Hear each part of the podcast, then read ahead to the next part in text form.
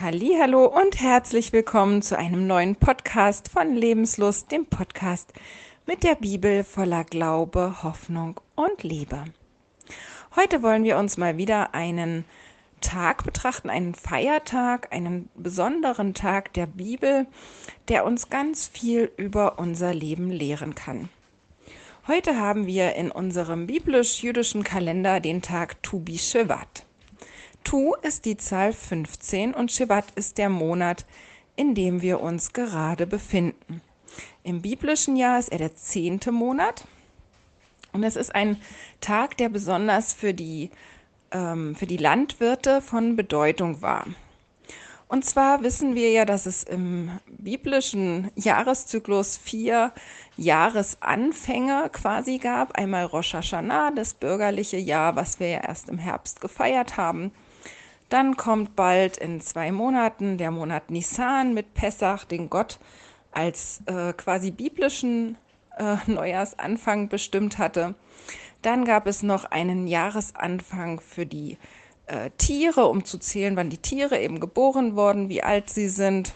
Weil wir lesen ja bei den Opfern auch immer, dass die Tiere ein bestimmtes Alter haben mussten, teilweise bei bestimmten Opferriten. Und genauso ist es auch bei den äh, Bäumen.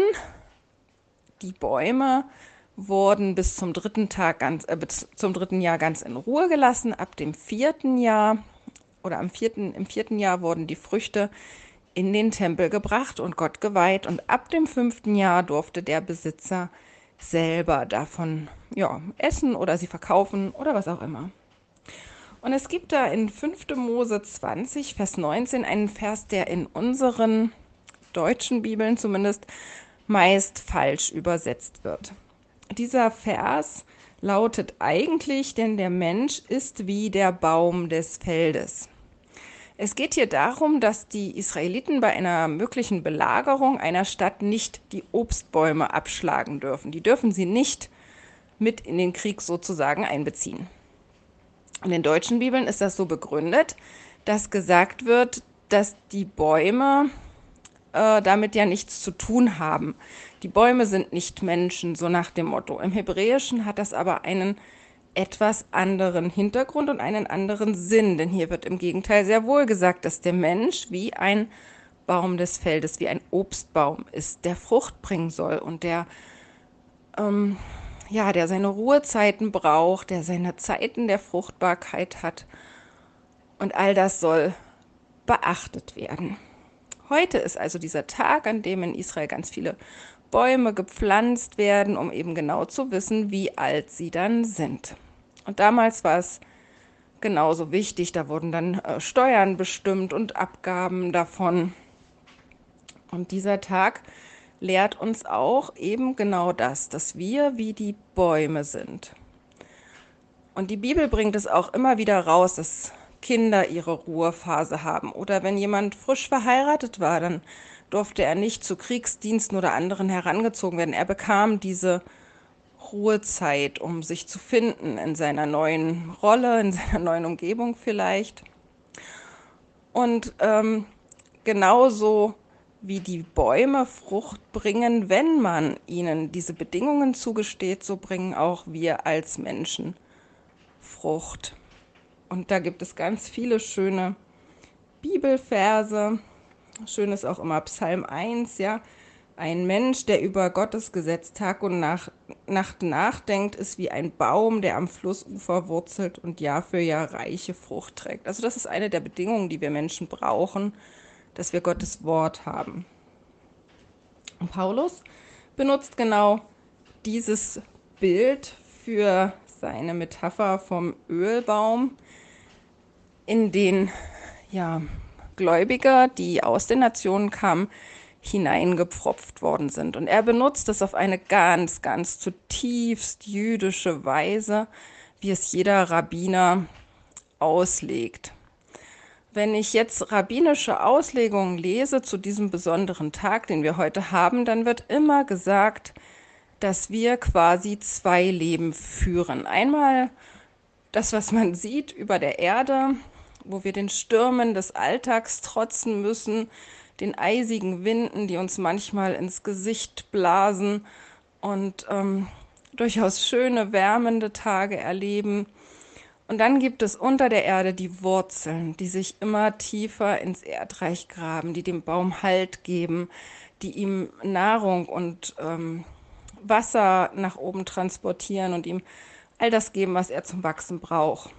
Und die rabbinischen Ausleger sagen, das sind unsere Vorväter, die Vorväter und die Mütter Abraham, Isaak, Jakob, Rebekka, Rahel, Lea, Sarah, all diese Vorväter oder diese Glaubensmütter und Väter sind unsere Wurzel und von ihnen werden wir gespeist. Und genau dasselbe sagt Paulus auch.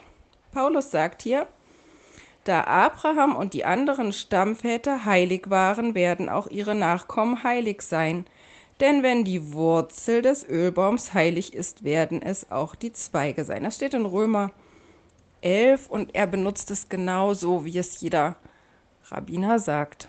Das ist unsere Wurzel, aus der wir Kraft und ähm, ja, die, die Festigkeit bekommen, in den Stürmen standzuhalten.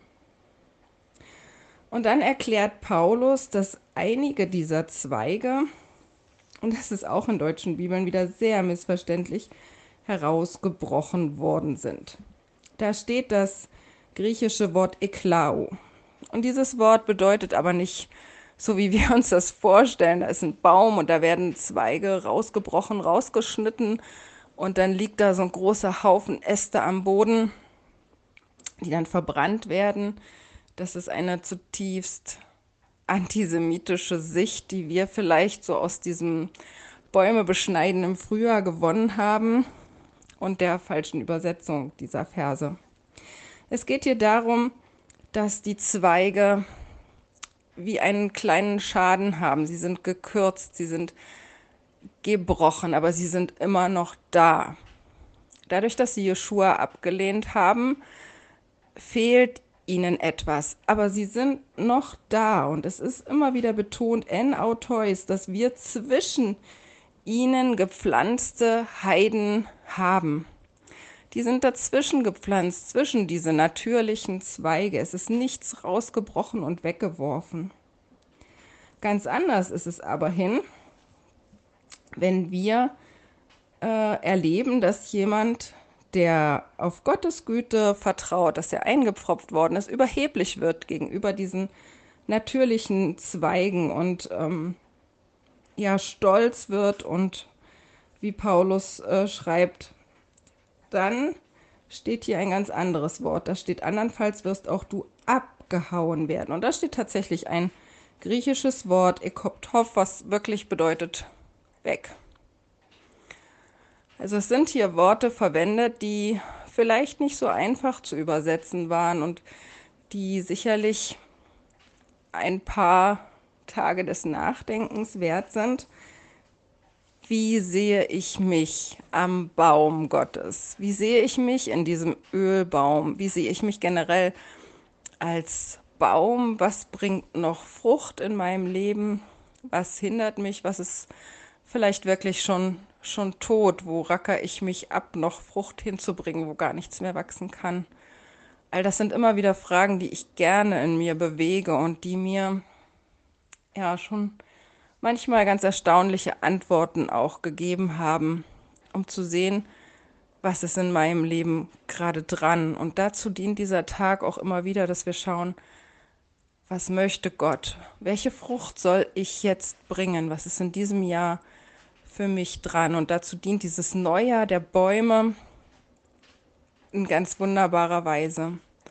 Und ich wünsche dir, dass du vielleicht ein paar Minuten Zeit und Muße hast, das einfach mal in deinem Herzen auch zu bewegen und äh, zu gucken, wie und wo du als Baum gerade stehst, ob du einen guten Platz hast, ob du für dich vielleicht auch etwas verändern möchtest, ob Gott dich vielleicht in eine andere Richtung stupst.